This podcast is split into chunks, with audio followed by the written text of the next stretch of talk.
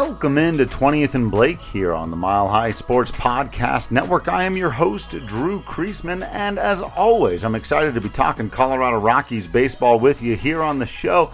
And I figured I'd do a little bit of a fun one today and chat through a, a little bit of a deeper conversation on something that I started that I really didn't think was going to have the kind of pushback that it did, but whatever, that I pub- published on uh, milehighsports.com earlier this week. Sort of comparing, but not really, and, I'll get back to that. The 2007 Colorado Rockies and the 2023 Denver Nuggets, right? And so uh, I just wanted to, to talk a little bit about that and how kind of funny and interesting I thought that that uh, some of the parallels were. Uh, very fortunately for my irrational brain, the parallels were broken enough for me because Miami ended up winning uh, the series, so it wasn't a Boston team that came all the way from behind. And that really was enough, right? I want to say very briefly that like I said, I thought it was funny that there were so many people who thought I was in any way making an earnest comparison between those two teams. Uh, first of all, that's difficult enough to do across sports anyway, right? There's enough differences between baseball and basketball, the regular seasons, the postseasons, the, the different kind of biases and advantages, and all, all the different things that go in there, right? Second of all, and I said this in the piece, which of course nobody who was actually mad at me read it. That's very, very common. But uh, I have, I'm of course no basketball expert, right? I have no business trying to offer full on analysis of the Denver Nuggets. We have people who do that. You know, check out Ryan Blackburn and and all the and Swipa and the, the guys at Mile High Sports are doing a fantastic job covering the Denver Nuggets. They don't need me to weigh in on right. We've got all kinds of content going up right now. That's that, right? Matchups and this, that, or the other, the kind of stuff that I do with the baseball team. But I'm not called upon to do that. I had an irrational fear when I noticed a certain number of parallels, and I thought it would be funny to write about. Uh, unfortunately, there were a number of people who thought that I was making some sort of conclusion, like, therefore, the Denver Nuggets are definitely going to lose because of like magical schedule mumbo jumbo, right? Uh, but unfortunately, one of the things that came out of that was, and, and I suppose I should have seen this coming. I almost always do, but on this particular one, I thought I was being so transparently ridiculous that there wouldn't even be need to have this conversation, right? I, I didn't do. I think the only ways in which I actually compared uh, the the two teams themselves, you know, because most of it was about like the the the long delay right? You win your side, and then there's a long delay. The fact that it's a Boston team forcing the long delay, right? These kinds of weird, totally coincidental things. I think the only thing that I, that I kind of mentioned in there that I think drove people maybe to think I was making some sort of legitimate comparison was noting that both teams, the 2007 Rockies and the 2023 Denver Nuggets, have the best player in the world on their team, but neither one of them won MVP. Right now, the big difference is Nikola Jokic won the MVP the last two years and is. But here's what's kind of wild. I was about to say, and is rightly considered by almost everybody to be one of, if not the best players in the game. But that does kind of depend on who you talk to. There, there is a weird, unfortunate underrating and debate about him still, even with the two MVPs. But yes, of course, not everything's going to be exactly the same. My goodness, that's not uh, how silly, funny comparisons work. And but yes, Matt Holliday was a great player and continued to be a great player and should have been MVP in 2007 and wasn't because people who vote on those things largely didn't watch him play. I really do think there are, are, a lot of parallels there, even if ultimately Jokic goes down as the greatest Denver Nugget of all time. Maybe he already is, and, and one of the greatest basketball players of all time. Though I think Matt Holliday is closer to being a Hall of Famer than, than people realize. I think he's a borderline Hall of Famer, actually. But still, okay, it's not going to be a perfect comparison. There's no such thing, and that wasn't really the point. But I do think that that may have been the one thing that made people think that uh, you, you, couldn't possibly. But unfortunately, like I, w- I was saying, that was a long aside inside of this other, unfortunately, is that some people seem to have taken this as another opportunity to just trash the Rockies and that particular team. And I got to say, it's a little bit frustrating to see uh, a group of people playing the don't disrespect us, don't discount us, don't diminish us when you haven't watched us play all year or the last several years. Don't discount what our guys have earned. And then turn around and do that exact same thing to the entire Colorado Rockies history and to the best team in Colorado Rockies history, especially when I know that it comes from a place of ignorance because on this particular matter, I am incredibly well educated. There's a lot of things in the world I don't know. But I've researched Rockies history quite a bit. I hope you all are enjoying the videos on YouTube. Make sure you're subscribed to Mile High Sports there. And I lived through that season. I watched every single baseball game that season, and I've got all the statistics available to me, and I study them regularly. The fact of the matter is that the 2007 Colorado Rockies were, in every measurable ways, one of the best teams in baseball, absolutely belonged in the postseason, and absolutely earned their way to the World Series. The only thing that's unusual about any of it is the fact that their best series of games, 14 out of 15 wins at the end of the season, came at the end of the season. There are other such stretches for lots of teams, including the 2009 Colorado Rockies, who also matched their uh, longest win streak ever, which is 11 games in a row, right? We've seen the Tampa Bay Rays at the beginning of this year, right? The Oakland A's uh, during their stretch where they won 20 in a row. These things happen. They happen to good teams, by the way. That's another thing that, that I was having this conversation with somebody on Twitter, and they were saying they were a mediocre team outside of winning, you know, 14 of 15 or, or 20, uh, 21 of 22 games. Mediocre teams don't go on historic runs. So he said outside of an historic run, they're a mediocre team. But lots of teams if you take away the best stre- the best month of their season right the best 16 game stretch of any given team that's won their division or, or made the postseason a lot of times that will make the difference for them. The only thing that was particularly strange about this one was that it came at the end of the year and for a team that people weren't expecting. And because of those two factors it's considered to be a fluke. But it simply is not. It, it simply was not. That ignores any number of factors. So I know I'm preaching the choir in a lot of this stuff here, but it's been a while since I've made the argument. So I wanted to go through all the things so that you all have all of these tools at your disposal as well. The first couple of things that need to be remembered. First of all, the 2007 Colorado Rockies were incredibly unlucky before September and October. That's something that a lot of people don't realize. They got off to a terrible start. In fact, they had essentially the same start to the season that the 2023 Rockies have had through April and May. Their records are very, very close. Depending on when you're looking at them, they were exactly the same, right? They got off to a terrible start. They had a lot of bad luck losses early on. And then a lot of riding of that ship came when they brought a lot of guys up from the minor leagues who didn't just turn out to be good players that year. Troy Tulowitzki and Ubaldo Jimenez, in particular, turned out to be very good players for quite a while, right? So there was a reason why the Rockies got better in the second half. It was directly related to an injection of talent, for one. And secondly, to only talk about the good luck that they experienced in those final two months. And there's always good luck involved. That's another thing that has to be remembered. Any team that wins their division, wins the World Series, any of that stuff, in baseball, there's always luck involved. Always, always, always. So for the Rockies, were they particularly more lucky than any other good team that wins 14 out of 15 games? No, they were not. And the reason they were able to win 14 out of 15 games and the reason they were able to win 21 out of 22 games, which by the way is still a fraction of a 162 game long season where they still had to maintain enough of a pace that a 20 game set was enough for them to make the difference, right? Why? Well, because they set a major league franchise or a major league record for uh, fielding percentage, right? They were the most sure-handed defensive team of all time. They had an incredible pitching staff where all five of their starters were above, most of them well above uh, the league average. In fact, they had a, a, sixth one in Aaron Cook, who, again, this is another thing that, talking about the Colorado Rockies being very unlucky in 2007.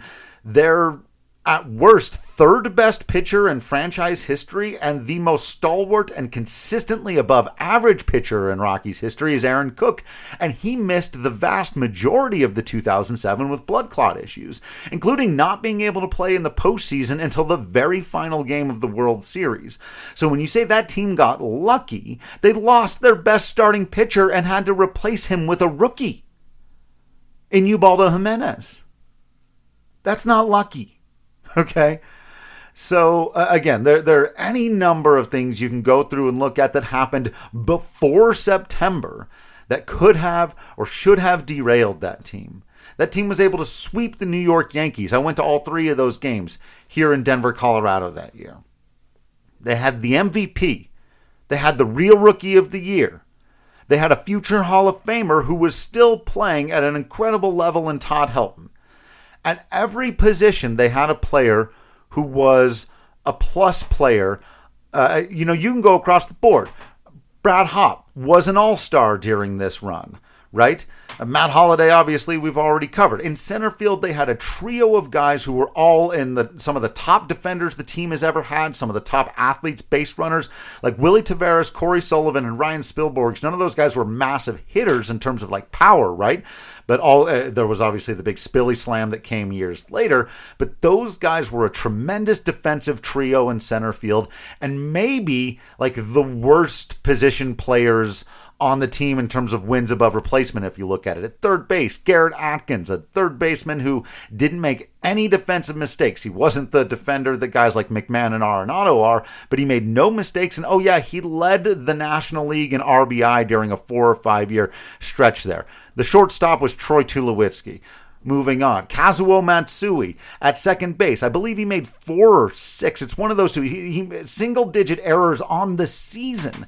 Uh, also, an incredible contact hitter from both sides of the plate, and he hit a grand slam in the post. Right, Kaz Matsui was a great player all year for that team. Did I mention the Hall of Famer at first? I guess you could argue that maybe Yorvi Torrealba was a slightly below league average catcher at the time. Maybe I'd have to go back and, and look at the numbers. But even he is like, again, at worst, the second best catcher in Rockies history, right?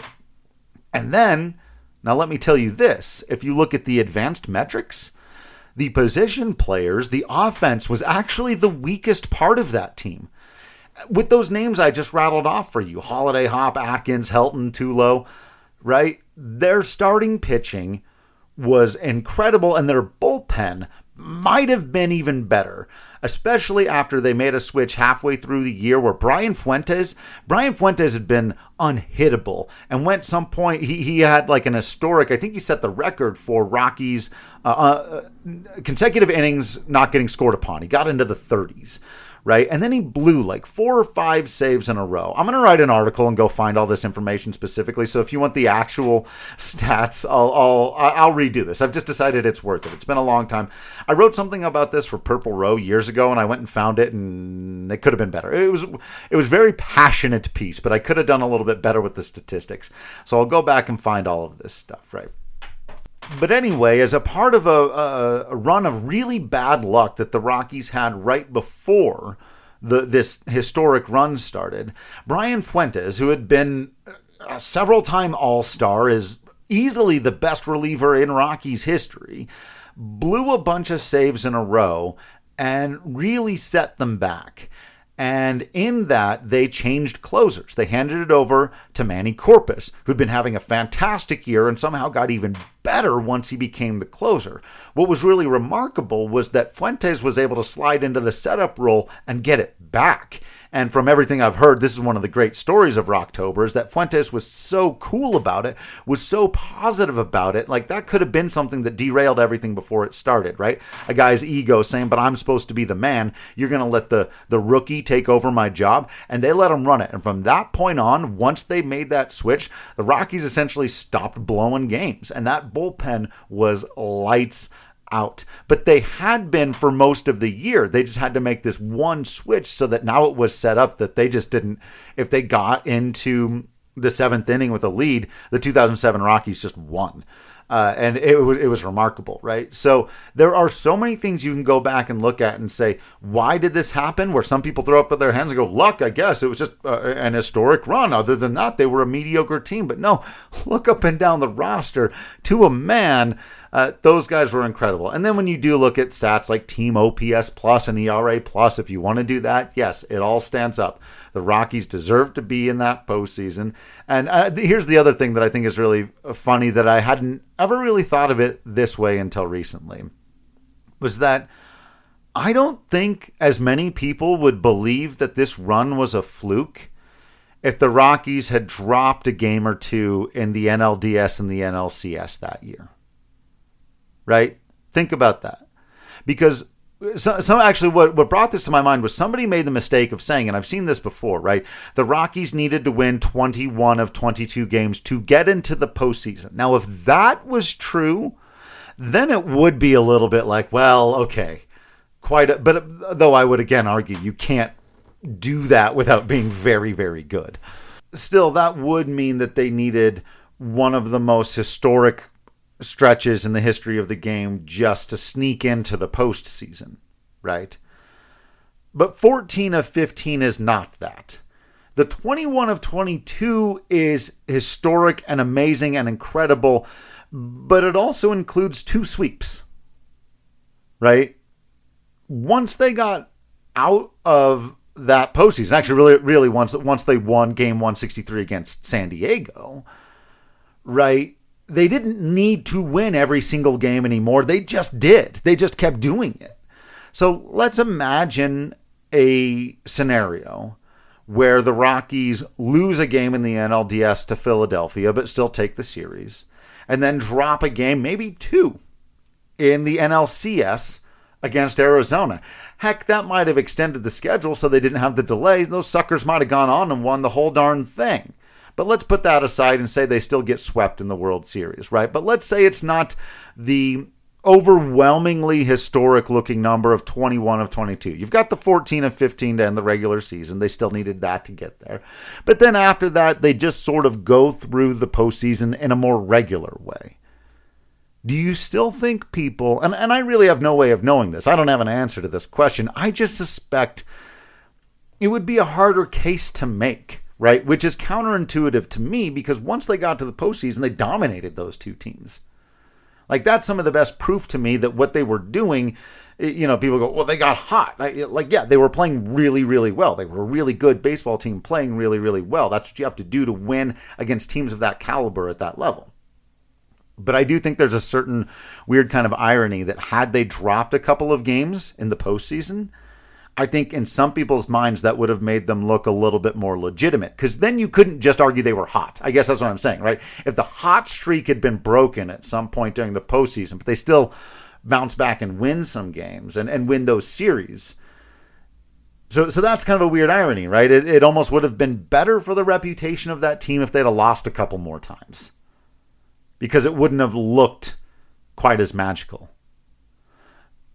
But when you look inside the numbers, when you really study that team, they really were that good. They really did belong there. Uh, in a lot of ways, they were actually measurably, and in fact, their their pitching staff was ranked ranked quite a bit better than the Boston Red Sox pitching staff that year. The Red Sox offense had them comfortably beat.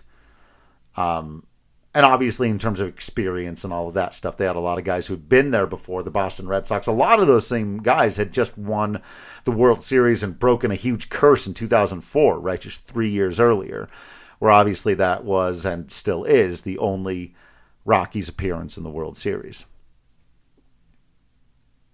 But yeah i'll just conclude again by saying I think it's very likely that this Denver Nuggets team is quite a bit more foundationally strong than the 2007 Rockies. Though, again, it is a misnomer to say that just came out of nowhere and then disappeared and went, right? Now, 08, they had a bad year and it was filled with injuries, by the way. But in 2009, the Rockies were right back with their best regular season ever and got pretty well hosed in that series against the Phillies. Another conversation for another time.